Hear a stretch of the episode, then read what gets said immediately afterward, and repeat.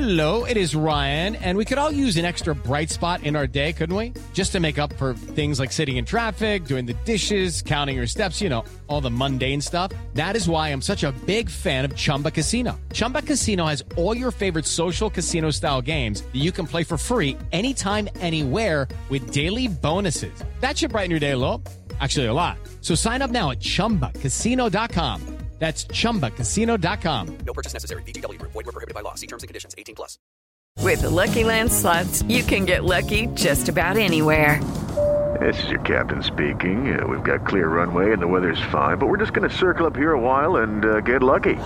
No, no, nothing like that. It's just these cash prizes add up quick. So I suggest you sit back, keep your tray table upright, and start getting lucky.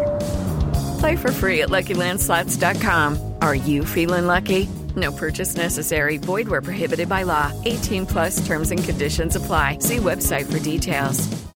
Step into the world of power, loyalty, and luck. I'm going to make him an offer he can't refuse. With family, cannolis, and spins mean everything. Now, you want to get mixed up in the family business. Introducing The Godfather at ChumbaCasino.com. Test your luck in the shadowy world of The Godfather slot. Someday, I will call upon you to do a service for me. Play The Godfather now at ChumbaCasino.com. Welcome to the family. No purchase necessary. VGW Group. Void where prohibited by law. 18 plus. Terms and conditions apply. And Hojbjerg, wow! Bring it on! Kane goes for it! Oh, what a goal from Harry Kane! Here's Lucas Moura. Oh, they've done it! I cannot believe it!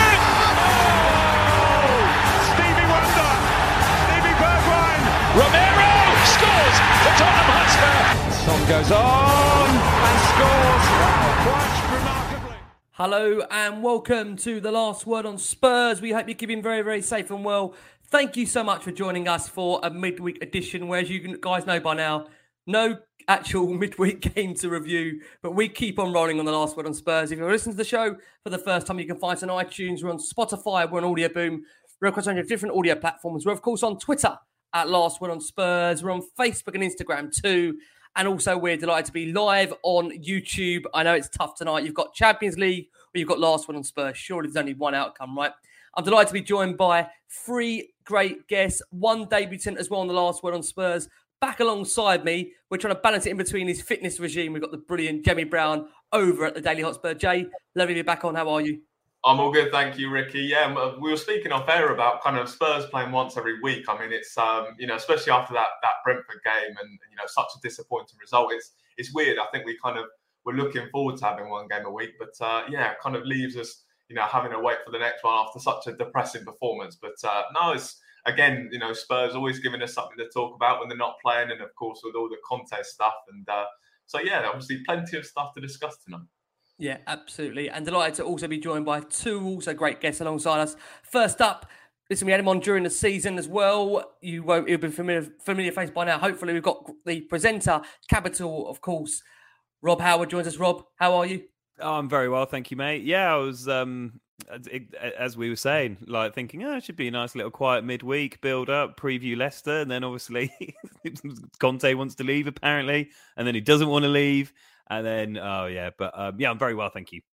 Absolutely. Listen, lovely to have you on, Rob. I know we've got a busy hour in store with Spurs. Never ever um, a walk in the park, is it really? There's always feels a crisis round the corner. And we always have a crisis. That always means a debutant makes uh, their appearance on the last word on Spurs. So delighted to finally welcome her to the show. We've got Hannah Barlow joining us. Hannah, how are you? Hi, everyone. Yeah, good to see you all and be in such a esteemed company. I'm just a super fan, so um, that's what I'll go by. But yeah, great to be on the show. Thanks for having me, Ricky. Our absolute pleasure. Our absolute pleasure. Now, um, we must let everybody know, just so there's, um, well, just some clarity on this. Hannah is eight months pregnant, so we're wondering why there might be certain times Hannah's moving about in a certain way. If that might happen, that might be the reason. But we're also blessed to be welcoming another Spurs fan into the world. Although I'm not sure, Hannah, for that little one, whether he he or she will be looking forward to being a Spurs fan. What do you reckon? Yeah, I know. Well, it's a girl, um, and I say when everyone asks, "Well, when's your baby due?" I say my Spurs fan is due on the first of June. Um, long suffering, probably, but you never know. oh dear. Well, let's hope it's the start of much trophy laden success to come for Spurs. Yeah, let's hope exactly. so. Let's hope so, guys. Exactly. Never a quiet week for Spurs, is it? Never a quiet week. You know, um, you always think when there's no midweek games, you can kind of drift on by and just look ahead to the next game. But such is the nature with Spurs that there always seems to be stuff going on in and around the football club. But before we get on to what's happened so far this week, just want to touch upon how everybody's feeling about the current form of the club. Jay, let's start with you. I mean, listen, the draw at Brentford, it feels like a long time ago now, but it really wasn't, only a few days ago. Um, it's a disappointing draw, many would say, kind of in isolation, although Brentford have been on really good form recently. I think they've won six of the last eight, to be honest with you. But um, I think it's just the nature of Spurs' performance at the moment that are really, really frustrating on the eye. Again, no shots on target. Spurs now find themselves fifth in the Premier League table, two points, of course, behind Arsenal. Took full advantage of the weekend by beating Manchester United. Five games left to play. How do you find this battle forming now for the top four finish? Yeah, look, I I think the Brentford result. I actually, um, I do think it was a good result. Uh, maybe not in terms of like kind of well, you know in, in the race for the top four and kind of where we are in terms of the season. But I think going to a team like Brentford, they're the second going into that match. They were the second most informed team in the league. So you know that they were showing. You know, certainly it was always going to be a difficult game. I think Liverpool went there earlier this season and also got a draw as well. So I think it was a very difficult place to go. And I think in the end, it, a point is a good is, is a good result for us. Obviously, kind of in the context of the race to the top four, maybe it's it's not the best point. And you know, had it become earlier on in the season, I think we'd have all been a lot more pleased with it. But yeah, I think it was kind of the nature of the performance that was quite disappointing and, and pretty concerning. I think we're a team that clearly, you know, we, we do need that plan B. We are lacking of that plan B. I think when you look at the bench, that's the most concerning thing. There's kind of no real options to go and change it.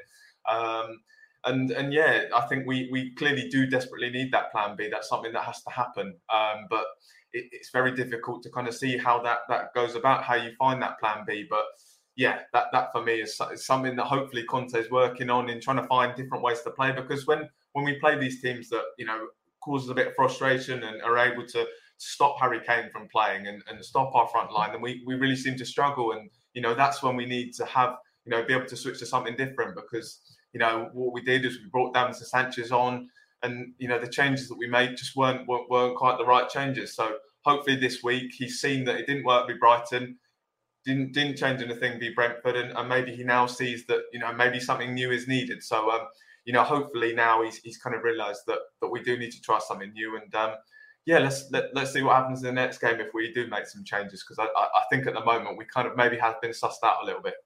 Mm, I agree. I think many probably know that what our 11 is going to likely be. I feel everybody knows a predictable system about how we're going to set up, which I think at the moment is playing into a lot of the opposition team's hands. I mean, Rob, coming over to you as I kind of already referred to, you know, Spurs, they went nine goals in two games against Newcastle and Villa. And that was then followed up by two games where Spurs have failed to have a single shot on target. Do you get the feeling, as I've said there, teams are almost starting to work out the way Spurs are playing?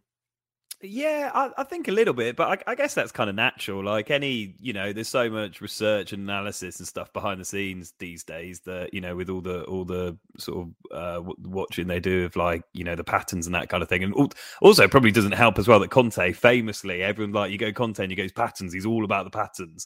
So you've already got a bit of a head start if you just get the the video team guys to just go and like look and be like, oh, okay, well, this is a move they like.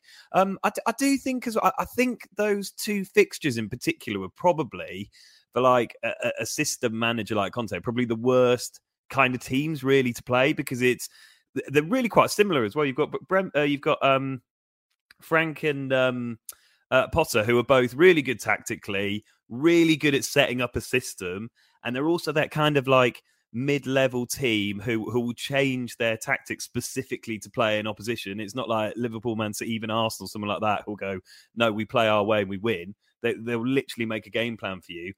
And um, I think that's exactly what they did. And that they, I actually think they're probably our, our, our trickiest kind of strata team to play with Conte because it's not like a big team like City or Liverpool who play their way and leave space at the back. And it's not like a sort of like Norwich or someone who I think will try and stop us, but we can just blow them away. And and I think they did. I, I think that's part of it as well. They did it really, really well. I, I kind of saw it coming a little bit. That was the, the, the one thing I was disappointed with Brentford was the substitutions. I thought were a bit it, I, I think after 55 minutes, you could kind of see where this was going. And you kind of thought maybe we should do something a bit quicker. But when I think that was maybe one of the most uninspiring substitutions I've ever seen, where it was like, right, we need to do something, and you look up and Sanchez is there, and you're like, oh, right, okay, what's is he going to be our Eriksen, and he's going to come on and uh, pick and passes? But yeah, I don't know. It, it, it, just felt like one of those games. You know, like the Kane bicycle kick at the end. It just felt like it Yeah. needed that to Yeah. hit the post, go in, and go, oh, got away with one there. And it, it just didn't quite happen, did it? No, absolutely not. I mean, it just feels at the moment, coming over to you, Hannah, uh, that, you know, the hopes of securing Champions League football, although they're still alive, it feels the last couple of games have been a real massive blow to the confidence of the players, confidence of the squad.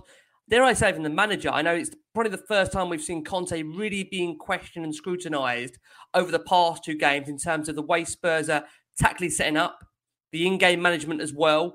I mean, he has kept largely the same starting lineup for the large chunk of Spurs' matches, including the last two games.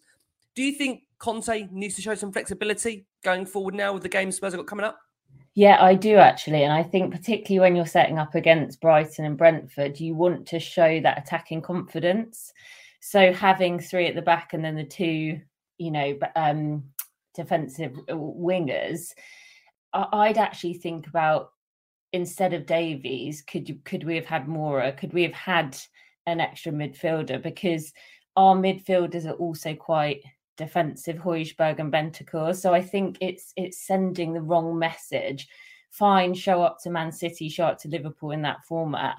Um, but when you're when when you're playing against Brighton and, and Brentford, I I, I want to see a bit more attacking furore, um, and I think flexibility for sure. I I do think Conte's clever in how he plays it. And I wonder, because there was a period, wasn't there, where he was playing Doherty on on the left and he's got sort of no left foot. And I do sometimes wonder if he he sticks to things to make a point to Levy. But that's my kind of psychological um, you know, thriller there because you know, clearly we've got to strengthen the squad. Um, and he's he might be sending that message to Levy ahead of the summer. It's interesting you say that, Hannah, because you do feel with Conte, you know, especially in the early part of the season, when he kept on persisting with Matt Doherty um, on the opposite side of what he'd be used to, you wonder if he was trying to maybe make a signal of intention to the board. But, you know, with the situation Spurs find themselves in, I've got to say, I think it's been a massive blow not having Doherty, of course, not having the skip now for the rest of the season. That will come on to. Um, Jay, listen, I think Conte so far, um, he's been rightly so, you know, fairly lauded for where he's taken Spurs to and from. Of course, we can't forget when he came through the door, Spurs are ninth in the Premier League. I think at that point we were five to six points off the top four, so we weren't massively off it. But the way Spurs were playing, we can't forget he walked into the job with Spurs not having a single shot on target, a really fragmented squad. Some would argue. We've definitely seen, of course, over the last few months, a real rhythm to the way Spurs are playing. And it's only been over the last couple of games that we've seen almost again Spurs revert back to type like the Nuno era, if we're going to say that. So, do you back Conte that you know with Spurs now five games left to play that we will rediscover our goal scoring touch? Um, it's interesting. I wonder whether he. I think he does need to maybe look at making different changes because I think the, the big thing at the moment is is the fullbacks or the wingbacks. I think that that's such an important part of Conte's system, and they're just so weak at the moment.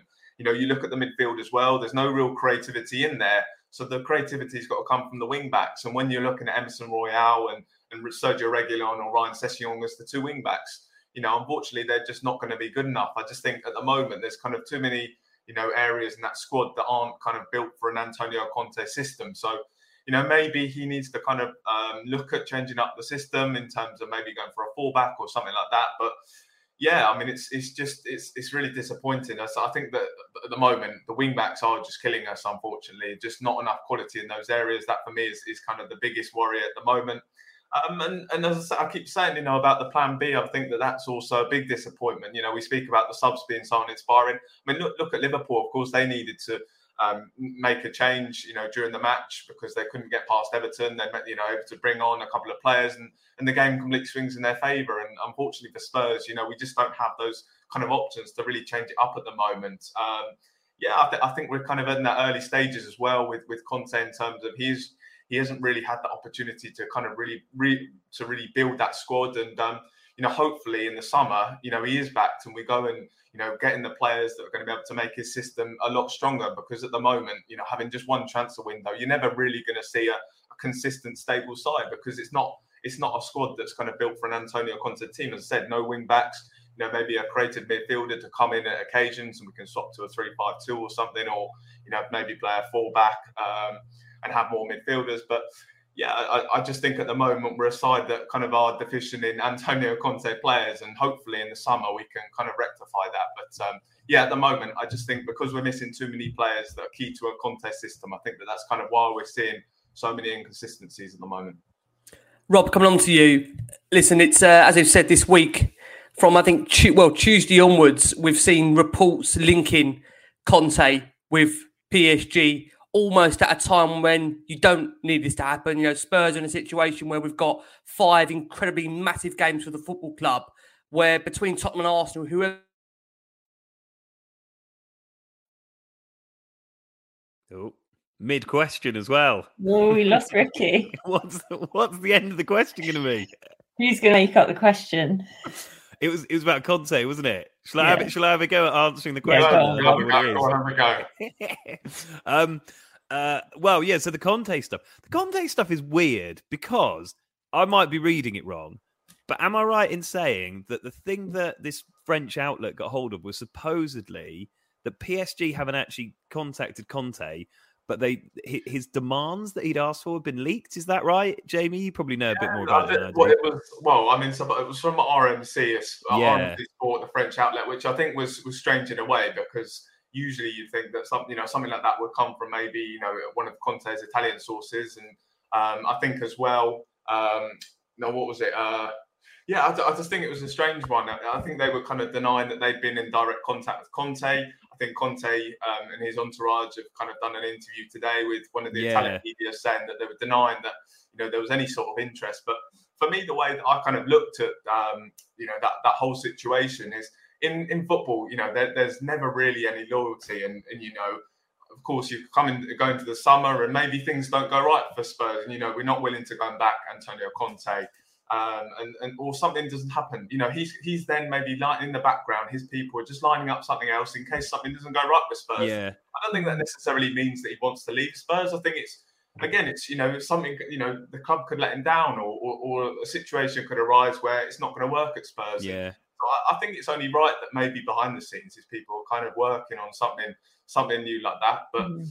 yes, yeah, um, it's very stressful seeing all those links, and I, I, kind of have calmed down. I've definitely calmed down a little bit over it, but it was yeah, yeah stressful. I, I, think it, it, was your it was your tweet actually, Jamie, that made me panic because there were those ones from like the really low tier French things, and I was like, ah, don't worry about this.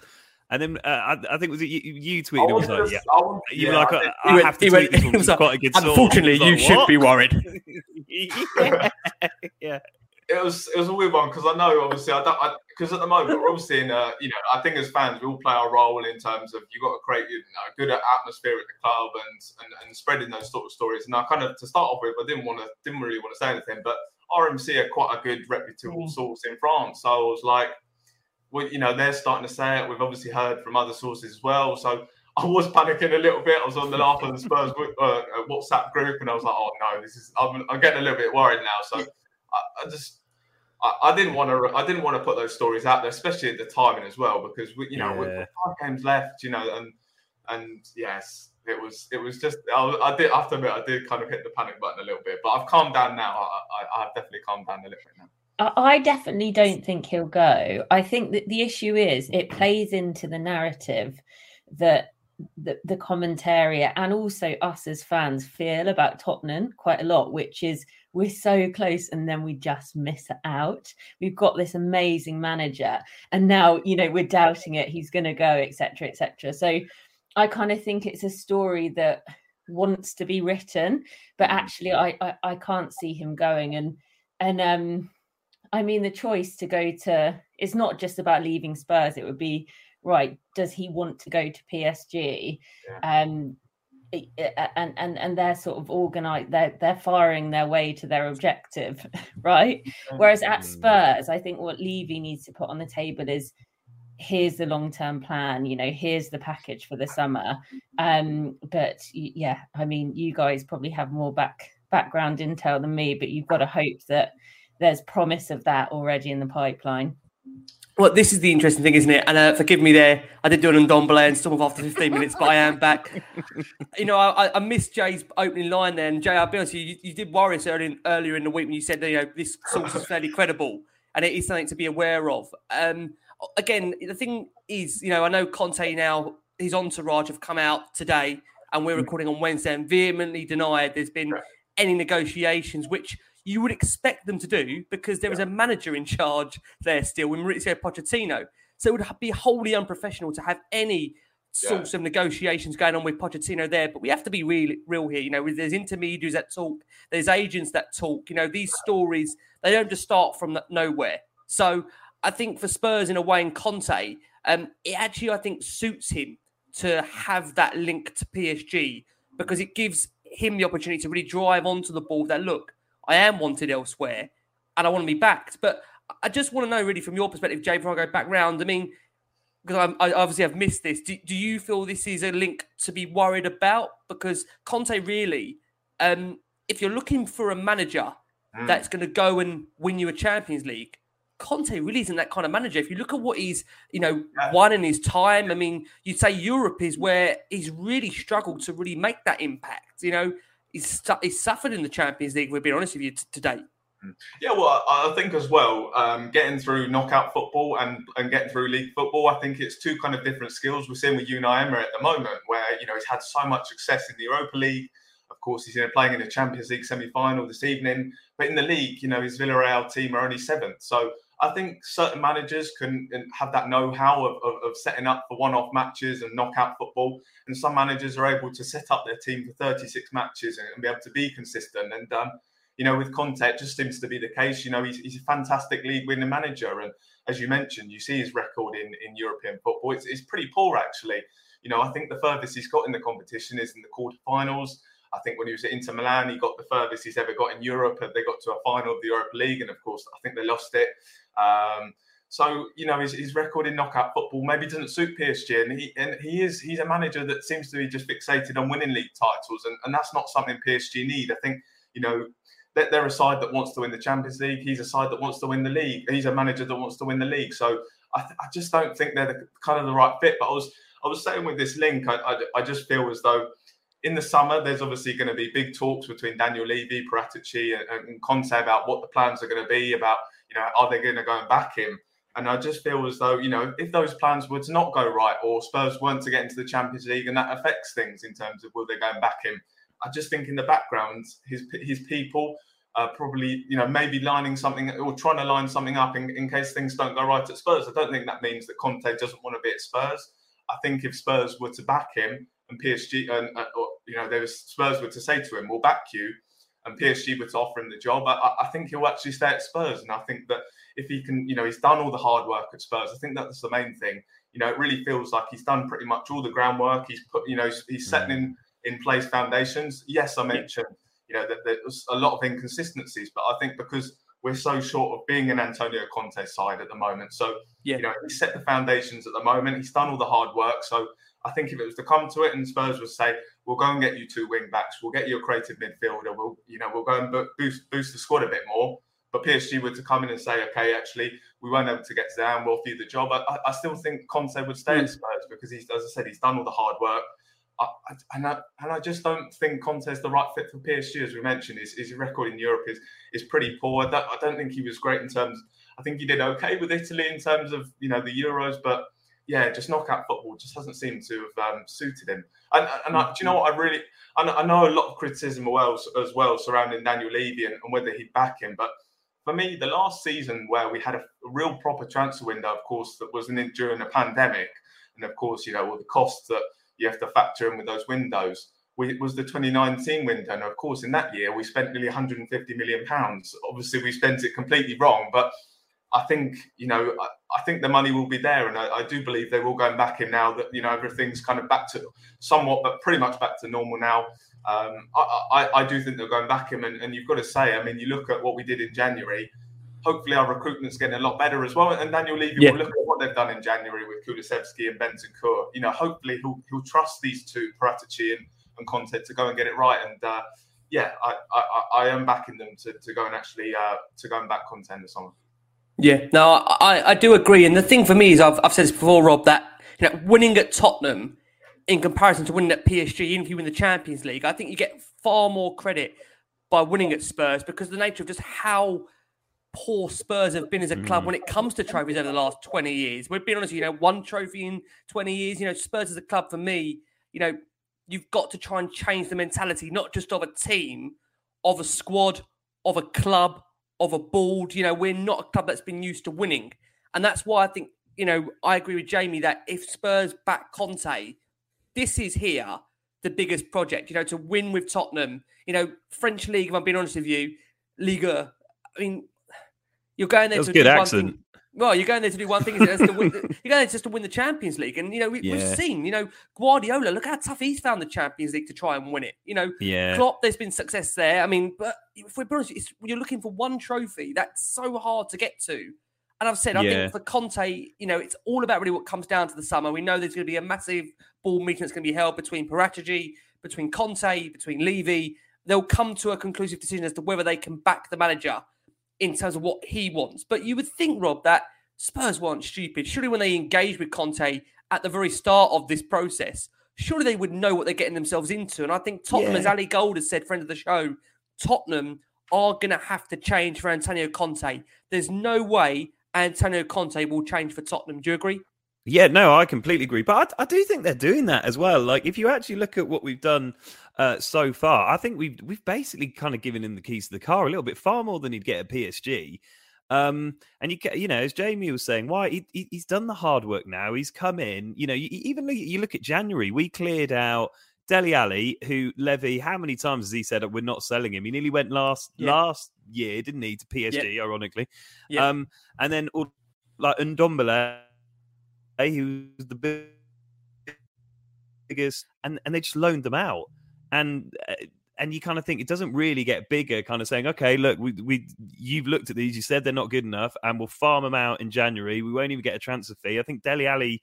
I know he's got all those clauses that he's, you know, they're kind of like the clauses I put in to trick the computer and Football Manager because I know they're never going to hit them. um, but he he was off on a free, wasn't he?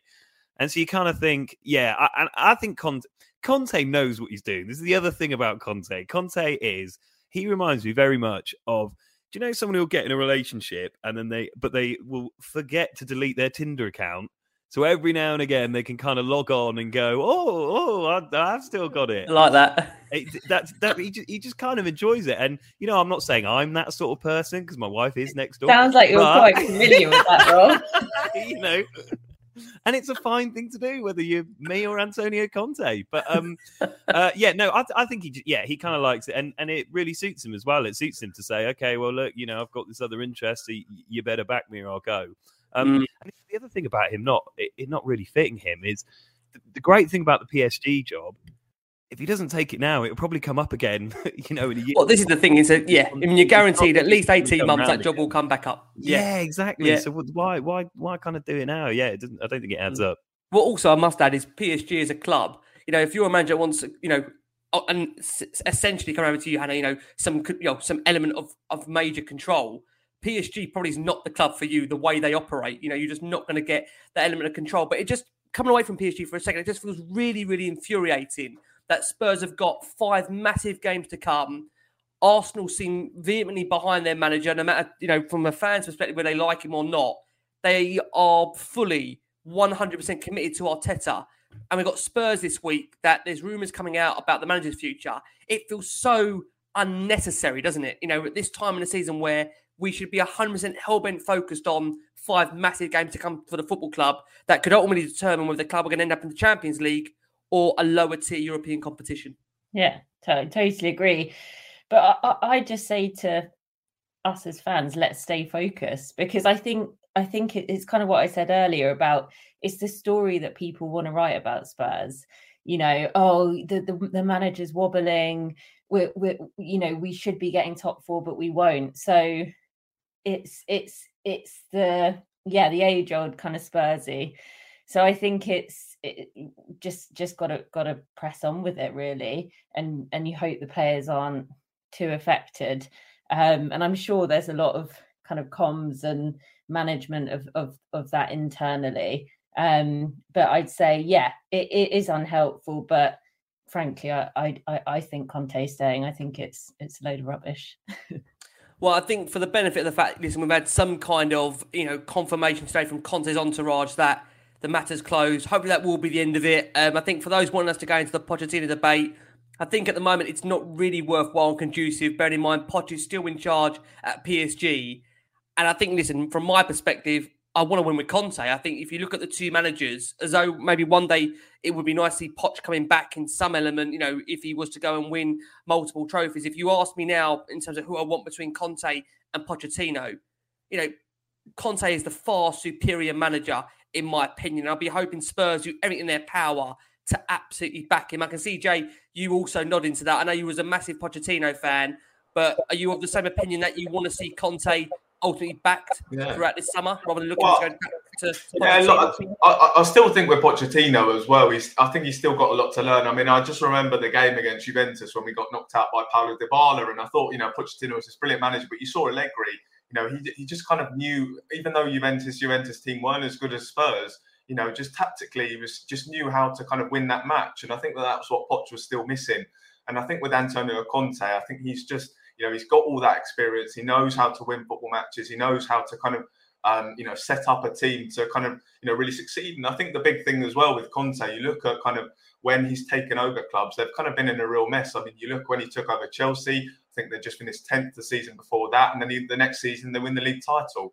With Inter Milan, they'd gone 10 years without winning the uh, Italian title. I think two years after he, uh, he arrived at the club, they got well, they got to a, a Europa League final, and then of course the following year they went and won the, the league title. Um, with Juventus, I think they'd just come up from Serie B, and you know the following year they became Serie A champions. So you know he's a guy who just knows how to build up teams, build up teams pretty quickly. Um, and you know you've just got to hopefully go and back him and get the right players. I mean, as I said, we've got you know so many areas that squad that are missing Conte, you know, Conte players, and I think we are able to go back in because I mean, you look at kind of the job that he's done so far already. I mean, you said he came in when we were ninth. Yes, we were quite close to the top four, but you know, Spurs we collected the third most points since his arrival.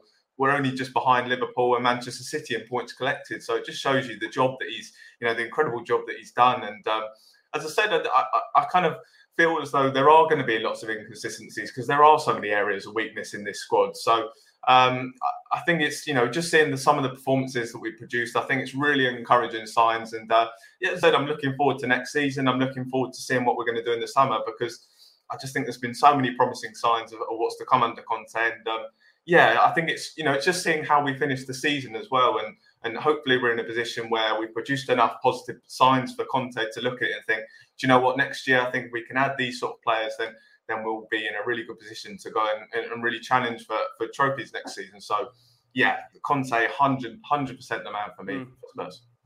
Rob, same question to you. If you're offered the two in the summer, you still fully backing Conte here out of the two of the managers?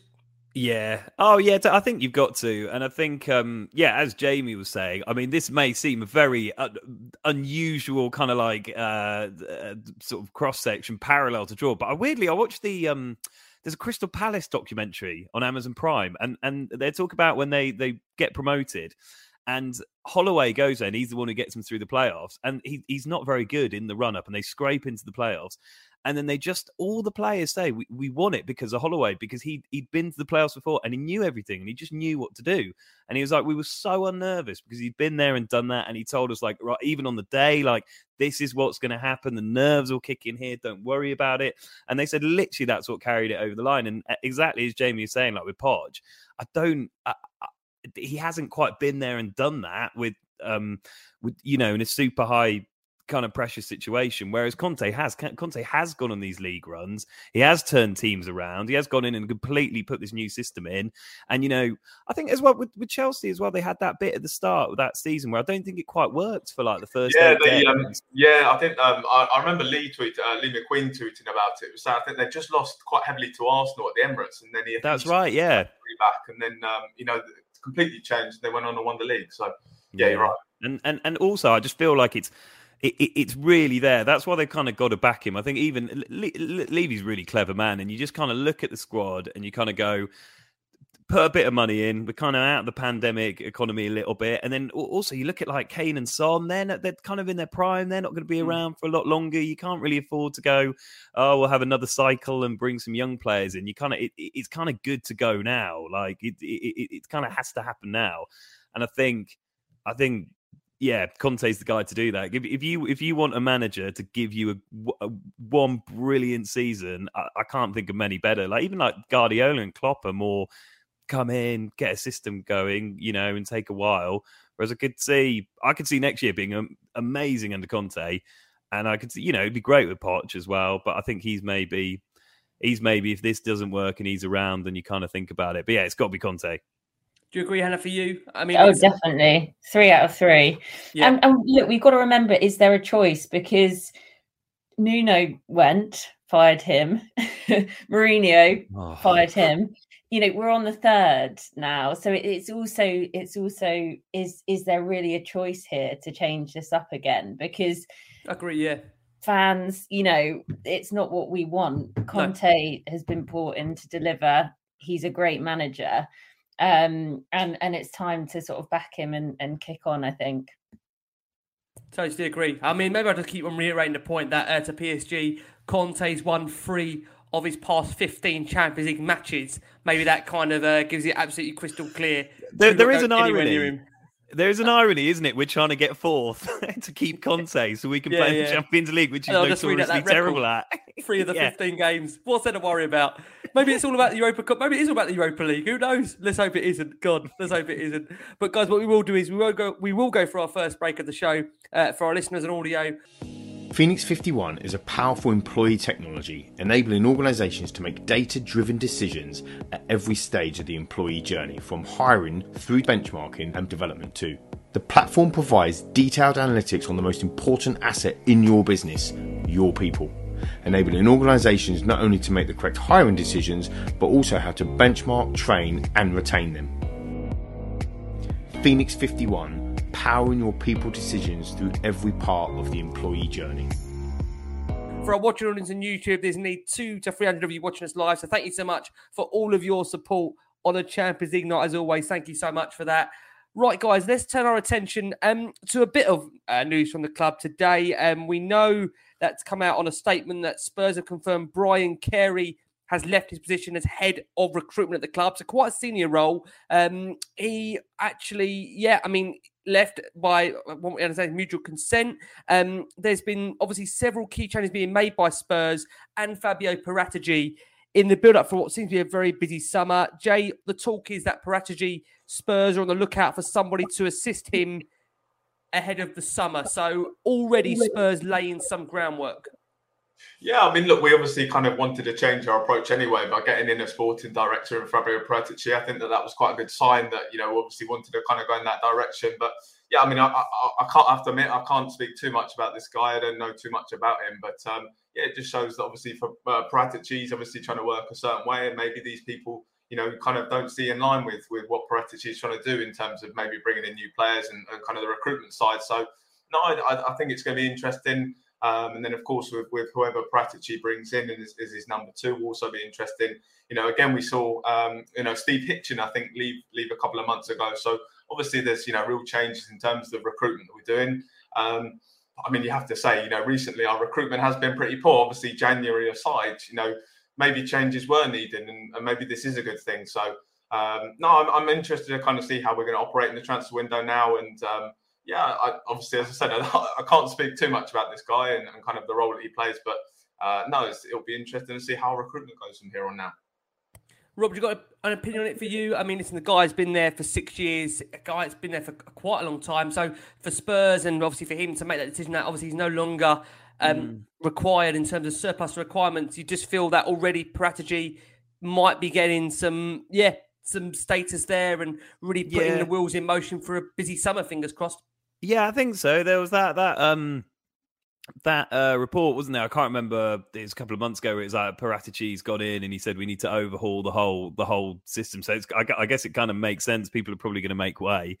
I, I, was thinking, like, you know, I, I don't remember signing wise how far back six years go, but I, I mean, absolutely no offense to this man, who I'm sure is a lovely Mm. guy, but I don't think it's been the greatest six years of recruitment at Spurs. So I don't think it, you know, I, Well, I I, am not sure yeah. it'd be it'd be a job he'd be leaving on his CV. I think that'd be one of those where you sort of be like, oh, no, I'll just pretend I went on a gap year for six years then.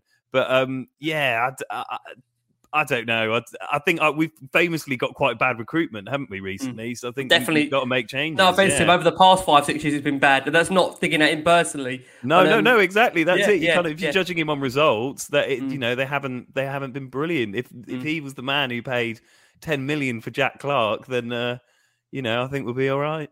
Mm, It's Well, I think interesting. that was the funny myth of Spurs that, that that we don't spend money, but actually we were. We were just spending it really badly. Mm. So if there's a bit of churn on the recruitment side, um, it's it, it's probably quite a good thing. Mm. Yeah, I mean, listen, it's one we'll keep an eye on, of course, and we'll see um, if anybody, I say, which you understand, somebody coming alongside Paratici to help him, which can only be a good sign, right? I mean, I think we all know the club needs to invest in several areas. We've said about wing backs, potentially left sided centre back. You then look really at midfield again. There's a need for a creator in there. We spoke about, of course, Eriksen on the last show. Maybe again an alternative striker to Kane, and all, of course, you know, with the five substitutions next season, you feel again that there's going to be a real need to have extra players in that squad, quality from the bench that can change it. And unfortunately for Spurs, one player they won't be able to rely on for the next, well, remaining weeks of the season is Oliver Skipp. His season, unfortunately, is now over. Jay, I mean, listen, Conte all along in his pre-match press conferences, his post-match press conferences, was really hopeful that we would see Skipp again this season. Just how much of that is a blow when you consider the last two games and the real lack of invention and creativity Spurs have shown in that midfield?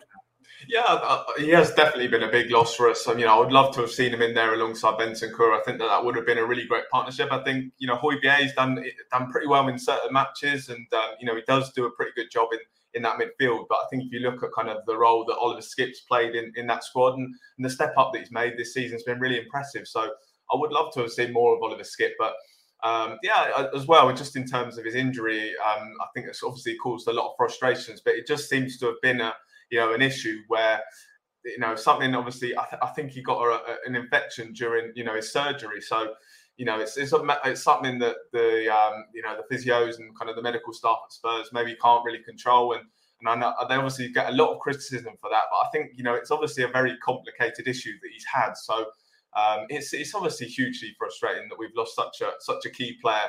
Um, and, and you know hopefully he comes back next season and um, you know stronger.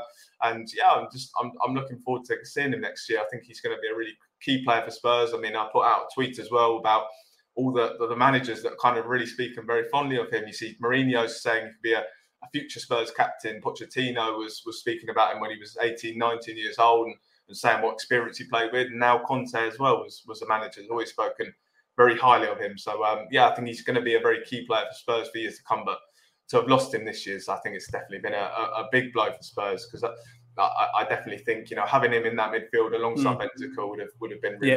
really, really good. Yeah, agree. I mean, coming over to you, Rob, when you look at Spurs' win percentage, you know, in comparison to with and without, of course, Oliver Skipp, you can see the real difference he does make in that midfield. And I think, again, not wishing to overanalyze the past two games, but you do feel if you had a player of Oliver Skipp's ability, and he's still a young guy, but just signed a five-year contract, you just feel he's a great option to have to be able to change the game potentially to start games. And Spurs aren't going to have that option between now and the end of the season. How frustrating is that, Rob? Yeah, it, it is frustrating because he's, he's also one of those. Conte always goes on about he has his like players you can trust, doesn't he? And and he seems like he's he's really a, a player he can trust in the same way. Just for whatever reason, like he just clearly just doesn't fancy like Bergwijn, who you know I thought it was crazy that he only came. Was it like 80 something minute he came on against Brentford? Yeah. Um, and yeah, he just obviously for whatever reason, whereas Skipp really feels like one of those that he'd go, okay, we need to change the game. I'll, I'll bring him on early, like, and and maybe shift the formation around. And also, also, it just it it just be exciting to see kind of how he, how he plays under context. I don't think we've actually seen him play that much, have we? Like I remember. Um, I I think he had didn't he have COVID? He was one of the later ones getting COVID when we had the breakout, so he didn't come back into the team for a bit longer or something. I can I can't remember him starting that many games.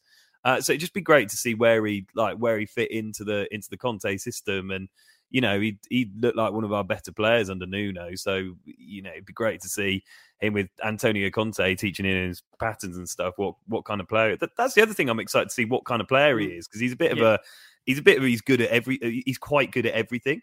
Um, so it'd be good to see like what kind of you know player Conte molds him into. Does he do more of a box to box? Is he more of a sitter? Is he is he like a, a ball carrier? Because he can kind of do all those things. So it'd be interesting to see, yeah, how Conte uses him. But yeah, it'd, it'd be great to have him now just to, to mix things up a bit, as you say. I think I think he started in the the reverse fixture against Leicester. Conte went went uh, went like three in the middle, didn't he? And it was Yeah, Skipp Hojbjerg and Bentancur. yeah, Yeah, yeah. Yeah. So but I don't know if he would have done that again or, or, or what his plan would have been. Mm. Uh, Hannah, come over to you. We understand, obviously, again, he's undergone the surgery in America. So, obviously, we wish him, from all of us here, a very speedy return. Again, Robert said there just how effective he can be for Spurs. And by not Mm. having him now, there's now going to be a real reliance on, obviously, Bentancur to try and create. Obviously, you then look at what's alongside him. Hojbjerg is a bit more of a, a well, I would say he's a player that is obviously more breaking up play rather than we're relying on him for his ability in terms of taking us forward. Harry Winks, again, I know um, really does polarise opinion at the moment. So again, I think Harry probably is of the um, well, I think he's obviously the understanding that probably he needs to move in the summer because you do feel whenever he gets on the field, he's already got the fans on his back before he even kicks a ball. Yeah. Which is a real shame because obviously, um, yeah, it just seems to hasn't worked out from here. And I think for all best parties involved, probably Harry needs that move. Is this putting massive pressure now on keeping Bentancur and Hojbjerg fit for the end of this? Well, fit between now and the end of the season. It is, and and and that was going to be my one point. Really, it's a depth of squad, Skippy, because we, we don't actually really know the kind of player that he will be in this new setup. And with these new signings, we're going to see new people coming in in the summer again. So it will just be so interesting to see how he does establish himself, you know, from September new season onwards. Um, but I think it's it's crucial for that depth of squad because, yeah, as you say, Winks it hasn't worked out. Um, he's likely to move on. So having Skipp, whether he whether whether he would start in in front of Bentancur or Hojbjerg, I don't know. He wouldn't for me. Um, and, and and then whether he has a, a kind of place in that midfield or whether we want to go and get a kind of more attacking, as we were talking about, kind of Eriksen type flavour. I think there's a question mark there. So f- for me, I'm really interested to see where he might fit into that. But I think crucial for for depth of squad and yeah, potentially exciting to see him back come August. Yeah, absolutely. I, I mean, it's just a, it's just a real shame, you know, to not have a player that ability to call upon. And as you said there, it's going to add real, real responsibility. And also, again, it, it's a concern that you know with the players we've got left in midfield now, can they cope? Is there going to be enough invention, ability to change games? Because Spurs, to be fair, although it is now just one game a week, there's real emphasis now in those one game a week to make the difference, make things count. I And we can't bring ourselves to say they're all cup finals because Spurs don't win cup finals. So we have to keep calling them FA Cup fifth round ties because Spurs seem to do well on the FA Cup fifth round ties rather than cup finals. So we shall wait to see. Um, talking about uh, cup cup ties and playoff ties. Um, interesting what's come up this week, and I think I've seen this that there's a there could be a potential North London derby playoff should Spurs and Arsenal's results match. Now, um, we know, of course, there's less than a month of the season to go. Uh, Jay, listen, there's still lots of different well games to play for both Spurs and Arsenal in comparison to obviously how those fixtures will meet. But um, again, we should add this: that should the two sides finish on the same points, uh, I think same goals scored, then it would essentially go to a playoff game and neutral venue. Maybe I'm looking too far ahead here. Um, how do you feel about that? No, I mean it's. I think one one North London derby is going to be bad enough, but um, Yeah. yeah, I certainly wouldn't fancy another one. But uh, no, I, I, I'm really, really looking forward to that Arsenal game. I think that it's going to be such a, a, fantastic atmosphere at the stadium as well. I think it's it has been pretty difficult season for Spurs, so to kind of have that one really big match where it feels like there is, you know, something really big on the line. And of course, it is. You know, I think getting into the top four would just be massive for, you know, potentially Spurs really kicking on under Conte, you know, having that attraction of Champions League football. So I think to have a massive fixture like that's going to be so key for Spurs. I think Spurs fans, you know, we've waited a long time for, for a fixture where so much is kind of at stake. So I'm re- I'm personally really looking forward to that game. As I said, I just think the stadium's going to be fantastic that evening. Um, you know, I really want all the fans to kind of really be behind the team. You know, make that place a, a really horrible place for Arsenal to go. And um, yeah, as I said, I'm, I'm, really looking forward to that picture. But uh, no, for me, one's definitely one North London derby is definitely enough. Yeah, I must just uh, correct uh, correct myself there. So um, this obviously, in order for this to happen, uh, both teams would need to finish on level points same goal difference and have an identical head to head record. Now, obviously, the combination of those three do seem very unlikely, but you know, who knows what's going to come in these next five games. I mean, Rob, for me, I'll be honest with you personally, I was not looking forward going to this look not looking forward going into this game unless Spurs were four or five points ahead of Arsenal. I mean, that's looking very, very unlikely now, if I'm being honest with you. So um, the thought of the two teams gaining on either level points or Arsenal in front of us really does worry me. Do you have an opinion on that in terms of yeah. how, yeah, how you feel with the both well, teams coming up against each other? Well, yeah, I kind of I did start on, on sort of like Monday. I was kind of looking at you know looking at the run-ins and going, okay, well, what do we need to do? And like Liverpool game's probably a write-off. So, um, so the, that the, the tricky thing with the timing of it is, I think, because we've got Liverpool just before, haven't we? So, yeah. say we both win our next couple, I think we'd go in five points behind, but they then have I th- and I think it's their hardest game left, other than us, is uh, Newcastle on M- Monday Night Football. Newcastle's last home game of the season. Yeah. Um, and Newcastle in, I think in 2022 they'd be second in the league or something. Mad. Yeah, their like, form has been quite unbelievable. Yeah. Eddie Howe, and, that, and that's a hard one. So, I, do you know what? I'm I'm I'm preparing myself for going into the North London derby like behind them. But um, yeah, oh, I couldn't handle two of them. I, could, I couldn't handle. Can you imagine it in neutral venue as well? And it's like, would it be Wembley? Oh, oh my no. god. Yeah, I, I, think the thing as well is if we do go behind, you know, I mean, it, we could quite easily be a couple points behind. You know, I think yeah. they, as much as I think, you know, they're probably going to drop. You know, each team's going to drop points, and, and, maybe in games that we don't expect to be dropping points. I think in their next games, you should.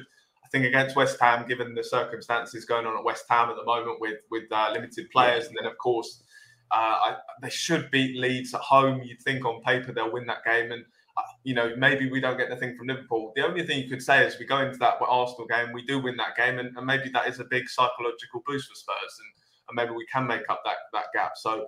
No, it's, it's, it's going to be a re- it's going to be a really interesting uh, run, yeah. and uh, I think there's mm. going to be points dropped for, for both teams. I think just both teams at the moment are kind of in form where just so unpredictable, and um, yeah, it's going to be a really interesting finish the season.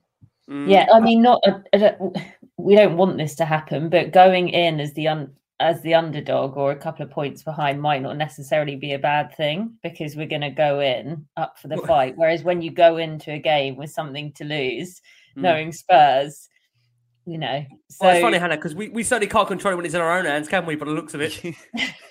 but yeah. neither can they, though. But neither can they because they were miles ahead, and then we mm. caught them up, and then as soon as we got in front, we them, you know, I don't know, you know up, didn't we? Yeah, I mean, I know many people commented on this West Ham game the weekend for Arsenal.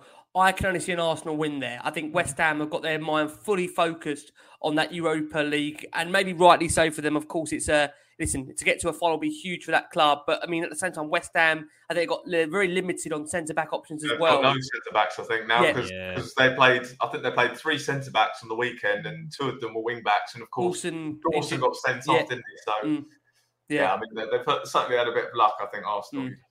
Yeah. Out of interest, Hannah, to stick with you, you know, Harry Kane has come out and said this week that Spurs need to win their remaining five games in order to yeah. finish in the Champions League. That means going to Anfield and win.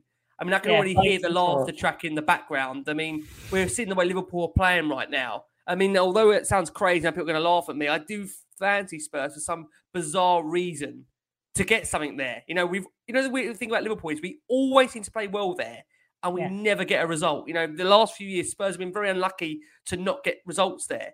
But yeah. you know, under Conte, I've got to be honest with you. The one thing about Conte, what I will say is, unlike any other manager, I do go into every game believing Spurs can win it, and I haven't really done that under, you know, maybe since Pochettino when Spurs were in their peak Poch prime where they were getting results. Conte definitely makes me believe that we can get a result anywhere. But when you look at Spurs, where they got to come, obviously Saturday, 7th of May, Liverpool, 12th of May, Arsenal, Burnley on the Sunday, the 12th, uh, sorry, Sunday, May the 15th, but a 12 o'clock kickoff. Then Norwich, the last game of the season. I mean, can you see Spurs winning all remaining five games? Uh, unlikely, but I, I, I, I hundred percent agree with you on Liverpool. I think we, out of all of their fixtures as well, are the team most likely to take mm. Points off Agreed. them. It's yep. always a spicy game. It's always exciting. There's always something, you know, a penalty, a card, you know, that happens. Um, so I think, yeah, we've got a chance. And also, I mean, we're losing against Brighton, but we've taken six points off Man City this season. So you know, Sanity, I, I think we can't, we just can't yeah. predict it, as Rob was saying. It, it's it's mm. unpredictable. Um, mm. I was slightly disappointed. I think Chelsea hate us so much they kind of oh, let us win, didn't totally they? agree. Yeah, I must say that week. I mean, this is the one thing I know. People, you know, Arsenal fans, some of them are getting absolutely carried away by that week. But they've played a Chelsea side that have effectively, for me, kind of thrown the game by the section they put out. Then they played one of the worst Manchester United sides in the last twenty years. And I'm really not exaggerating, Jay. So when many are making it out to be a wonderful week for Arsenal, I've been massively lucky the way those fixtures have fallen because if Chelsea were in need of actually getting a result and having to win that game in order to yeah. either stay in a title race or qualify for the Champions League, there's no way they would have rolled over the way they did for that game. Do you agree? Those two it's, fixtures. It's bizarre. I mean, to be honest, I, I, it does sound like we are a bit salty, but I mean, honestly, you saw that Chelsea oh, performance. It was just, it, it was horrendous. truly shocking. I mean, to perform mm. like that at home was was really bizarre. And and to be honest with you, I was kind of expecting it coming into the match. I saw the team lineups and I was like, I, I know exactly what's going on here. I can just see three points coming from a mile off, and. Um, yeah, I mean, you saw the Manchester United performance as well was was oh. truly shocking. Of course, they missed the yeah. penalty at um, uh, for, for, potentially two all as well. So, you know, they have had a lot of luck, mm. but the, the, the, concern maybe is that they, they, you know they, they've got that confidence now. Um, you know, regardless yeah. two massive results for them. There is massive you know that, that, there is still yeah. two big results. I think they'll, they'll supporters and the team will look yeah. at it as we've just beaten Chelsea away and we've just beaten Manchester United. So mm. um, yeah, there, could very much be the case that they have got some confidence now. But I think I think they'll come up against sides who. I, think Leeds is going to be a really tricky game for them. I think that that's a game who a side who have really been pulled back into that relegation battle, and I just think that you know they, they're just kind of, they've got so much to fight for, and you know maybe a more stable team. I think Manchester United, although the, on paper they've got better players, I just think they're so unstable at the moment. I think the same with Chelsea, of course.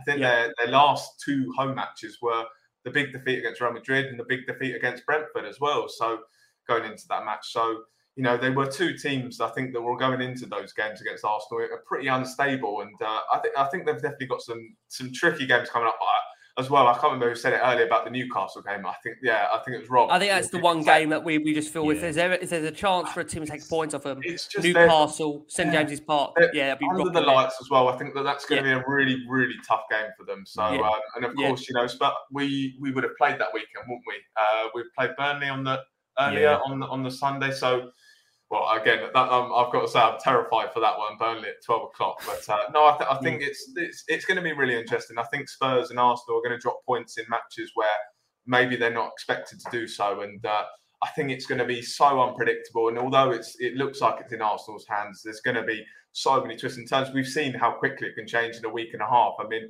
you know, as I said, a week and a half ago, I think it was it was all Spurs, and and yeah. um, you know, Arsenal win a win a really difficult place. So it's gonna it's gonna be so many changes. I think in, in the next couple of weeks. Mm. And I must add just a caveat is I know there's not all Spurs supporters watching this, as we can see from some of the comments coming through.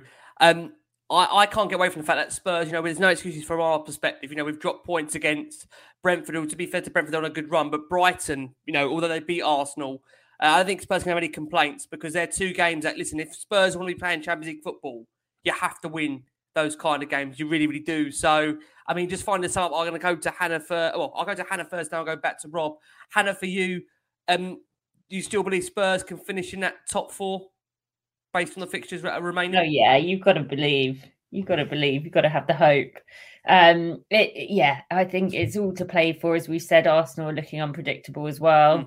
It's a Spurs Arsenal race um to that fourth spot now so yep. we we got to go for it haven't we um yep. it is it is it's mad isn't it the t that the tv gods have set us up in this way though oh um because that their hands together. is going to be so tense. Oh my god, that game! I agree, agree. Honestly, it does feel like it's going to come down to that. Like that. It does honestly feel like almost like a cup final, or like yeah. it really does because there, there is so much to play for. And as I said, yeah. I think Spurs, you know, the last couple of years for us have been really difficult. Of course, we did start really well last year under Mourinho, but that obviously well faded off. But mm. I, I, just think Spurs, we've been so starved at that massive, you know, massive occasion. I think that game really will feel like kind of a uh, a cup final almost. And I just think the atmosphere is just going to be like, mm. unbelievable. I think there'll certainly be some nerves as well from from both sets of supporters as well.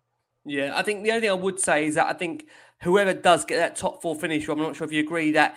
You know, I think that is the opportunity to really then build. You know, for Arsenal, you look at them, young manager Arteta, they know they need to be strengthening. They'll look to, you know, again push on in the summer. Again, I know fans are not fully behind him as to whether they believe he's the right man, but for Spurs, again, it's an opportunity if they get top four to really consolidate, give Conte what he needs, what he wants. Because I've said it before with Conte, Conte is not coming to Tottenham to just finish in the top four. Conte wants to win a league. This is the difference between the mentality that Spurs have had in the past with managers. And this is what worries me a little bit because Conte isn't coming to Tottenham to just have the top four. He wants to win a league. And I, I think this is why Champions League is so pivotal to this because he then can attract the kind of players that can help Spurs get there. Do you agree that this is really a defining period for the club these next five games?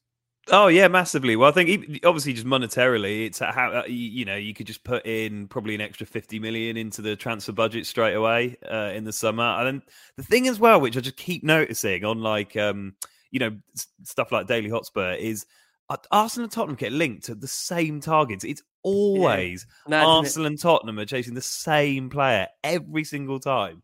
Um, and you just think that's if if that's what it's going to come down to, you know, you, you think in the summer whoever it is then gets the Champions League is going to have the pick of those, you know, five or six yeah. targets that we're supposedly both looking at. Mm. Um, and that could kind of and, and then also I do just think it's the mentality of the next season, isn't it? Where it's like Europa League, uh, the group stage really feels like a chore at times, doesn't it? Where it'll be like you'll be like Thursday night we're going off to Sparta Prague or somewhere like that, and you know it's uh, it, it's like the stag do competition where you've been on a stag do in in in the places uh, that that it's been, but um and and it's you know Thursday night, and then all your games get moved to Sundays. And and uh, and it just feels like a slog, and then it doesn't get exciting until about like you know the quarterfinals. We go, oh, we could like a bit like West Ham, where you'd be like, oh, we could maybe win this. Um, whereas Champions League, like those group stage, midweek group stages, Champions League, in the new stadiums, been away for what is it, three years now. It, it, you know, the first time one came around, it'd be like it'd be massive, as opposed to Europa League would feel a bit like, oh, here, here we go again. Well, we're off to Slovenia, right? Okay, hmm. let's let's go and play Slovenia. Slovenia's league champions, but um, yeah, I think it'd be huge. Just the mentality, everything, everything will be massive. Yeah, Totally agree. What we will do is we will go for our final break of the show for our listeners and audio. Taking that break, you're going to hear from an old friend, Jake Watson, of course, former Love Sport, uh, joins us as he gives us his view ahead of Leicester to come. And we're also joined by Tom from Leicester City Fan TV on audio, who gives you their thoughts ahead of the game against Leicester to come. Hello, Ricky, and hello to the rest of the guys. Great to be back on the pod. Hope you're all doing well and uh, enjoying the season. Uh, pretty close now for, for you guys as far as that race for the top four. And then I'm just going to go straight in actually and, and talk about why this should be the perfect opportunity for, for Spurs to pick up three points this weekend because I don't know how else to say this. We couldn't care less about Sunday's game. And I know that may seem strange or in some way defeatist, like I'm, I'm preparing myself for, for a defeat to protect myself from a defeat. But in all honesty, it's the truth. Um, we've got a huge game on Thursday evening, uh, the first leg of our Europa Conference League semi final against Roma, which to us, to Leicester, is absolutely everything. Now, of course, if we go and lose that first leg, four or five nil, and the tie is, is completely dead and buried, then our views and, and, and thoughts about Sunday against you guys may well change. But, you know, that's probably unlikely. So what you'll see is Leicester going hell for leather for Thursday against Roma, and come Sunday, it's very likely. I'd be I'd be frankly amazed if Brendan didn't make more than eight or nine changes for the game against Spurs as he protects them for what will be the second leg out in Rome next week. So it is a great opportunity for you guys, and I'm aware that for Arsenal as well. They're in a, a similar boat, whereas they take on West Ham, who are also playing in Europe in, in a semi final this week. So they will also make lots of changes. So you know for this this top four race, which I think we can be fairly certain is between Spurs and Arsenal, you've both got a great opportunity to to pick up three points. But it's no secret that both of you have been stumbling as of late, as it feels like uh, it gets closer and closer. Maybe both teams a little bit nervy about it. Um, so maybe this weekend is a is a huge telling factor in terms of which one of you is more likely to to go the whole way. But look, Leicester will make changes. They absolutely will do. And also, let's not forget as well, Leicester's record against Spurs is absolutely horrendous. I actually I was I was I was speaking to to Mr. Paul Coyte, who I'm sure many of you guys know, who I work with on Talksport about Leicester and, and Spurs games, and uh, I always dread these games because we, we, never win. I, have a feeling um, you guys may be able to correct me if I'm wrong. The last time we did beat you in the league was was the year we, we won the title, and of course earlier on in the season we were beating you um, with nine seconds left of the game and somehow managed to lose that one. So if we could avoid a repeat of that one, that would be absolutely wonderful. So um, I'm going to pick a, a, bit of a starting lineup for you. I suspect Kasper Schmeichel will still play in goal. The back four will completely change. Um, I'd imagine that. Uh, the European team will be Castagne, Ricardo, Fofana, and Evans. So I'd imagine against you guys, it will be James Justin, Luke Thomas, Caglar Soyuncu, and Dan Amartey. Uh, midfield will be a little bit harder to predict because the likes of Kiernan Dewsbury Hall and Youri Tielemans have played pretty much every game, and at some point they are going to need a rest. But um, we haven't got a, a, huge amount of depth in those positions. But I'd imagine Papi Mendy um, will play in, in holding midfield, and then maybe Boubakary Soumaré comes in. Picking the other one is is a little bit difficult, and uh, he'll rotate the winger, so it will probably um, be Lookman and Maddison, and then maybe either Iheanacho or Patson Daka up front. So um, I'd be hugely surprised if you see Jamie Vardy, Wesley Fofana, or Jonny Evans, and the the rest I think kind of picks itself. So that would probably be again a, a four three three formation. And uh, yeah, as, as far as that result goes, predicting it, I have said already, and and, and trust me, I, I'm not just saying this. I'm really not too bothered. I have very little um, expectations of getting a result in this game. Um, but of course, look, I can't come on any podcast and, and predict a, a, Leicester defeat. So I will say a very valiant and uh, hopefully quite boring game in which Leicester pick up no injuries. So let's say a, a one-all draw. Um, you guys take care and hopefully speak to you soon. Phoenix 51 is a powerful employee technology enabling organizations to make data driven decisions at every stage of the employee journey, from hiring through benchmarking and development too.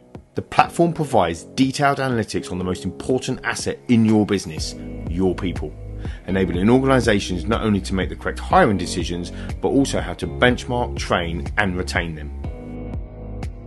Phoenix 51 powering your people decisions through every part of the employee journey. Hi guys, hope you're doing alright. This is my view and the prediction on the Spurs versus Leicester game coming over this weekend. Firstly, I'll start with kind of the probable lineup, mainly because it's probably the most predictable to guess. Obviously, with the Roma game coming up midweek, we have a bit more of a rotation kind of basis on the team. Um, so the likes of maybe Jonny Evans and Fofana won't be in that team coming into the Sunday night Sunday games against Spurs. I would say you'd see a backline completely change from the Roma game. So I'm guessing more like the Luke Thomas, the Amartey, the Soyuncu, and probably maybe a Castagne or maybe a James Justin at the back, and then midfield. I think the midfield doesn't change at all from from each week because of they kind of the choice of picks we've got in the midfield at the moment. So obviously, Dewsbury Hall will be probably starting with Tielemans, Maddison, and then it goes into the front line, which is a bit of a tough one with how we have been playing at the moment because we've not been scoring many goals. So I'd probably I'd probably edge on saying maybe a Perez start because the last few games he's been playing, he's done well, and he's he's one of our rotation players for when people need to be rested through the midweek games. And then I'd probably, I'd maybe say Lookman on the left. Normally Barnes does start for us, but I'm guessing he'll probably start midweek, and then you'd want somebody to come in in that place to keep keep him a bit of a rest from the midweek game.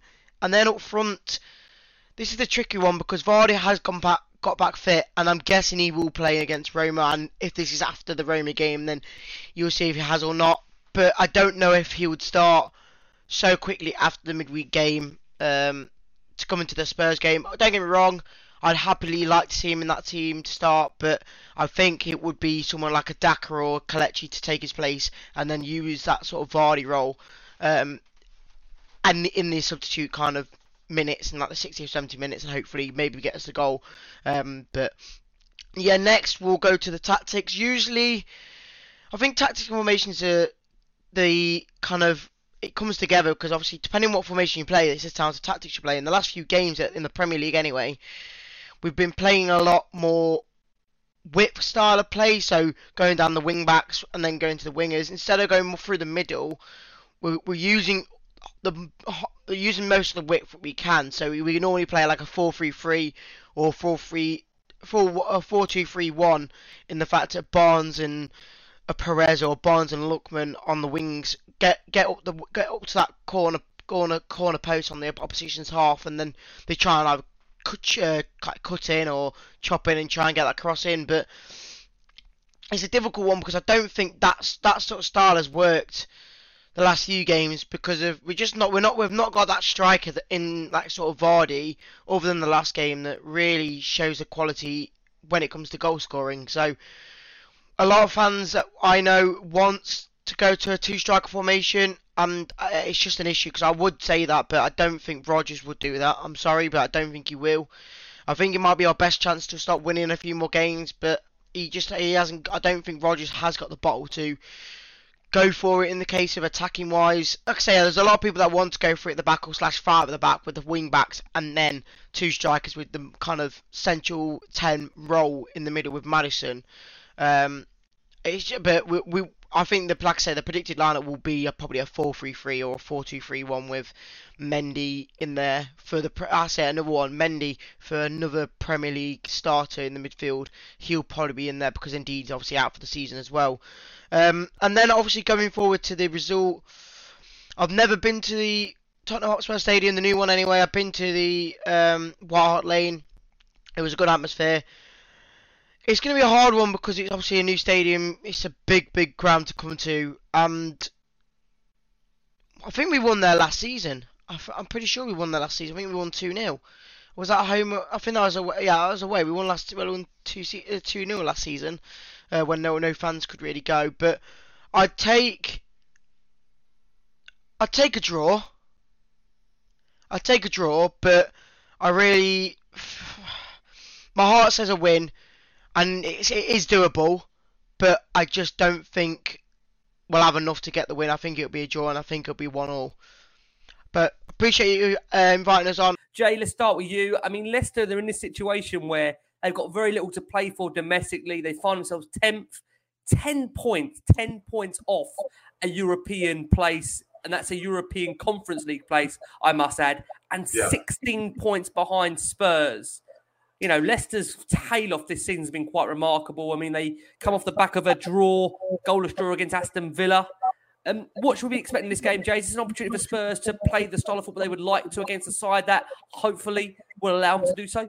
Yeah, I, I, think it will be kind of more of an open game. I think Leicester are a side that will look to attack, so maybe you might see a bit more joy, and um, I think they might be slightly less resistant as well because they've got a bigger game to worry about. I think they'll they'll be goal guns blazing for that Conference League uh, semi-final match, and I think that that's where their focus will be. So you know maybe it'll be a frustrating start, and they'll try to keep us out. But I think you know maybe coming into the second half, I, I, I kind of feel it as though it might be kind of like a, uh, the, the, similar case the way the Newcastle game went in terms of maybe they kind of tail off towards the end a little bit.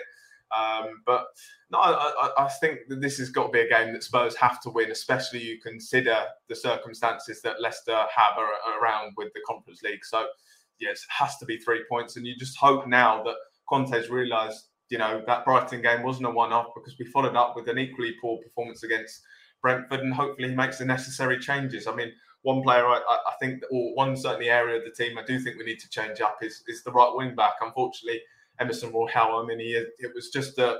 It, unfortunately for him, it was it was a really poor performance, and I just don't think he's he's a player that can continue in the team at the moment. So um, it'll be interesting to see how he kind of um, gets around that situation in terms of maybe finding a new right wing back or or um, you know, or, do, maybe being a bit creative, or whether he, he looks to change the, the formation we're playing. I think as well, you know, we, would be love to have gone to a three-five-two. Of course, that's something that has brought success, and I think Rob, you mentioned it earlier as well. You know, we played a three-five-two against Leicester in the reverse fixture, and it, it worked really well. But I mean, we, we just don't seem to have the options to do that at the moment. So I hope I, I feel like we do need changes, but it's also difficult to see how we're going to make those changes because our squad at the moment, and you know, with injuries and obviously lack of options in general, it's it's kind of difficult to see how it changes. But I said it's got to be three points, of course, with um, you know, given given that Leicester are, are going to be fo- focused on that Conference League game. Mm, I mean, coming over to you, Hannah, you know, Leicester, they've drawn their last two games, but also drawn three out of the previous five. Do you think Spurs will be tempted to almost change that system slightly? You know, there's been I mean, we've only been speaking here, you know, maybe looking at potentially bringing in somebody like Bergwijn in, you know, to play him and deploy him as a wing back. And again, I know these options, Kulusevski maybe dropping in back, then you're losing those as a forward. The only thing I would say again is that I would imagine Conte by now has probably tried this in training. You know, I can't believe yeah. you know, he's not tried these things out in training and must feel it doesn't work. Otherwise, surely would have seen it by now, right? Yeah. Also, we've got to remember that team that showed up at Leicester in January. Obviously, we won, but it was right to the wire. But that was quite a different team. So I just looking at the lineup now, we had Skippy, Winks, Tanganga, Sanchez playing. So actually, the the setup that we've got now is quite a different setup for this Leicester squad. And as others have said, they're going to be tired from tomorrow's game um and and yeah i think i think it's in our hands. I think it's all to play for. Um i can't see conte changing it frankly. Um i think he hasn't really so far. No. why would he start now? Mm. um particularly for, the, for for that point that i just made. Yeah it's interesting. I mean, again, we must just caveat that and add Leicester, of course.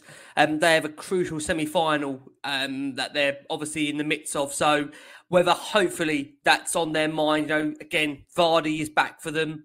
So it, it's interesting. We'll come to you just how Leicester played this one. As we've said, you know, they're 10 points outside the European places. So in terms of Premier League status, you know, they're not going to be dragged into a relegation battle, but they're certainly not going to be dragged in either to a European uh, race in the last few remaining games. So it's whether their mind and full emphasis will be on obviously other matters like, of course, the Europa Conference League tie and maybe whether they keep an eye off the Premier League. What do you think going into this one, Rob? I think um, I, I, agree. I think they'll rotate. He's rotated massively, hasn't he? And the other ones yeah. that have been in between the two legs, he's really rotated. Um, so I think I think they'll just be all on that, and then also you kind of look at. You know, I think we mentioned I, mentioned earlier, didn't I, that the like uh, uh, Frank and Potter are, are, are good good managers for coming up with like a specific game plan against like you know a Conte system, whatever. I don't think Brendan's really like that. I think he's a bit more.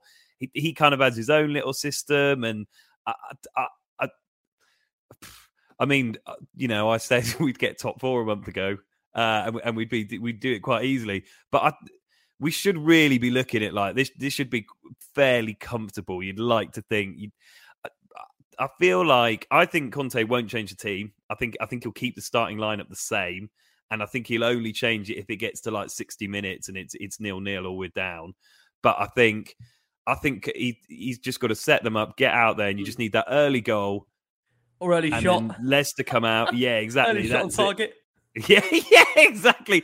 Uh, do you know what? That's the other thing I'd like to happen. Just from kickoff, someone just absolutely smash it Lever from it. miles away and be like, "Bam! There's the shot on target. Right, let's go." Yeah. Um, but yeah, I, th- I think I, I, I, think I think Leicester are probably the perfect team for us to play right now. In that it's mm. it's it's not like a Norwich where we kind of almost get inside our own heads and expect to win. It's fairly decent. It'd be a good win, but yeah. as you say, on the beach, only focused about the Conference League. I yeah. think and, and it feels a bit like just as a fan, you're a bit like, you know what, if we don't if we don't win this, then we don't deserve fourth, and we're not ready. I, I, totally so agree. Listen, we can't. And I'll be Yeah. we we can't beat in the three games, Brighton, Brentford, Yeah. Leicester, we do not deserve Champions League football. And, I'm- and I must say that you know we really, really don't. Leicester, as I mentioned, uh, Jamie Vardy expect to be back fit. Whether they play him or not, is another question. Um, you know, Bubakar, Boubakary Soumaré, Ryan Bertrand, Wilfred Ndidi continue to miss out. So there's some key players out there for Leicester. Jake, let's come over to you to start the prediction. Jay, will Spurs get back to winning ways and actually have a shot on target? um, do you know what? I- I, think Rob made a very interesting point there about how maybe certain managers will set up for other teams, and I think he's very much right there with Brendan Rodgers. I think he will play a particular way, and he'll kind of stick to his guns. Um, I think with, with Brentford and, and Brighton, they are two tactically very good sides, and, and you, you know they'll be able to counter Spurs, and we saw that in both those games. You know, Brighton completely nullified our attack, and, and Brentford did exactly the same. I think with Leicester, it will be a slightly different match in terms of you know they'll play their way of football. So I think that that will definitely suit us. And again, I just think that the their involvement in in um, in the Europa Conference League semi-finals, either side of that match, is is going to be very big as well. Um, so. I, I do kind of fancy Spurs to get back on uh, to winning ways for this one. I'm going to go for three-one, but look, you have to be getting three points, uh, not not just to you know keep pace with Arsenal, of course, but I just think because of the circumstances of this game Yeah. surrounding Leicester, you, no excuse, no excuses for this one. I think yeah, three points absolutely. Fantastic. Hannah, let's come around You've Been a blinding debut. Been a great, great debut. Hannah, what are we going for? Well played. Um, I was going to go three one as well. Was you? Okay. Yeah, I was. 3-1? I was. Sorry, I just copied you. But I Well, think listen. it will be. Um, I think Sonny will get one, and I'll go uh, two for Kane. There you go. Kane There back go. on the scoring sheet. Love it. Rob, well, I'm also going to, I'm going to go for 2 1, and I'm going to be there, so I'm really looking forward to it. Rob, are you going to make it a full house? Uh, I'm yeah, I'm going. I'm going two 0 I'm going to go two 0 I think. I think. Yeah. I, th- I, I, do you know what? I'd lo- I'd just like a straightforward win. Wouldn't that be nice? Just a Oh, wouldn't that be straightforward nice? one. Not not even like Yeah. the Villa one where it was like the first half we were getting hammered. It's like just a straightforward win would be great. Two 0 Yeah, and wouldn't that be great? last I say, I think we need to get back to winning ways, especially again, that will bring it down to four remaining games for Spurs, where building up to that Arsenal game as we discussed is going to be absolutely huge. Well, guys, thank you so much. Great show as always. Lovely having you on. Jay, we've got to keep our eyes pulsed. Where can we find all your content coming up? Yeah, I mean, look, as you can see, Daily Hotspur on Twitter there, um, and then on Twitch as well. I've been doing uh, live streams before the games, kind of looking ahead to the team news and uh, you know reacting to that. Um, I, I haven't been able to do it as kind of consistent as I wanted because obviously I'm going to the home match as well. So um, yeah, kind of just keep an eye on Twitter in terms of when I'll be doing that. But obviously, in you know when the transfer window comes out, I'm sure there'll be uh, lots of Notification well. bells on. Yeah, hopefully. And hopefully a very busy summer in store for Jamie from the Daily Hotspur. Fingers crossed. Jay, lovely to have you on as always. Like I say, looking forward to having Jamie back on. I- I've gone through consistent in the summer. Rob, lovely to have you on. Where can people hear about your news, views on Spurs? Where can we find? Oh yeah, if views you on just those? follow me on Twitter or Insta at Radio Rob Howard. That'll do it. I, I, I would like to talk about it more on Capital, but they sort of want more Harry Styles news as opposed I to. can't believe that. Shall we play Unbelievable. Sessegnon at right wing back?